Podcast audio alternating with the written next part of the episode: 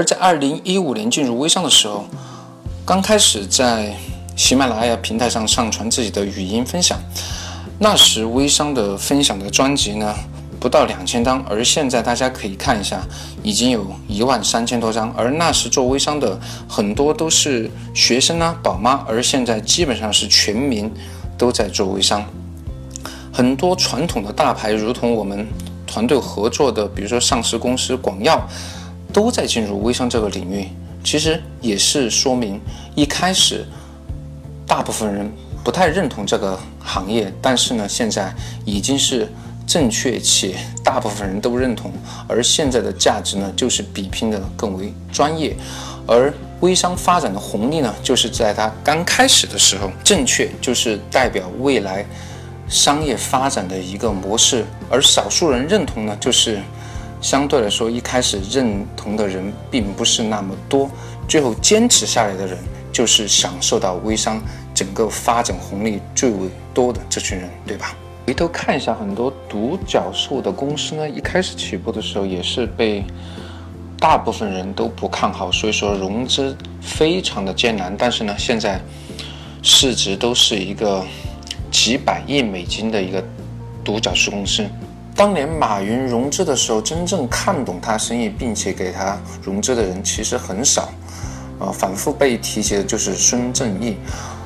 像我们近几年身边看到的例子啊，比如说摩拜单车，或者说滴滴出行，一开始出来的时候，其实都是被大部分人所不看好的。当然，也正是因为这种不看好，导致他们的竞争呢，其实不太激烈，让他获得了半年或者说1年的一个高速发展的绝好时机。然后呢，就成为了现在的模样。利用正确且少数人认同并且坚持的思维模式赚到大钱的这些大鳄嘛，大家可以去看一下索罗斯，在1992年压住英镑，让英镑贬值，并且退出欧洲的汇率机制，因此获利达10亿美金，大败英国央行，一再成名。而且呢，也成功制造了97年的亚洲金融危机，而这些呢，其实都是正确且少数人认同并且坚持的事情。最近，索罗斯又预测以他从业60年以来的经验，像08年金融危机呢，会重蹈覆辙。那么问题来了，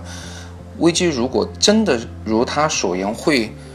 如期到来的话，那么我们应该如何去准备呢？其实我们看一下周边一些正确且少数人认同并坚持的事情是什么，比如说黄金。大家看一下黄金最近的走势，可能就是有一小部分人在做提前的布局和安排，特立独行且正确坚持真的是很难做到。当然，这种真正有价值的事情也不是所有人都能够去坚持下来的，因为大部分人都会被环境所左右，因为环境的因素去放弃了自己原本的坚持，导致自己最后呢浑浑噩噩一生。听我分享的小伙伴，希望大家呢在一生当中能够抓住几次正确且少数人认同并且坚持的事情，那么你的财务自由呢，其实真的没有那么困难。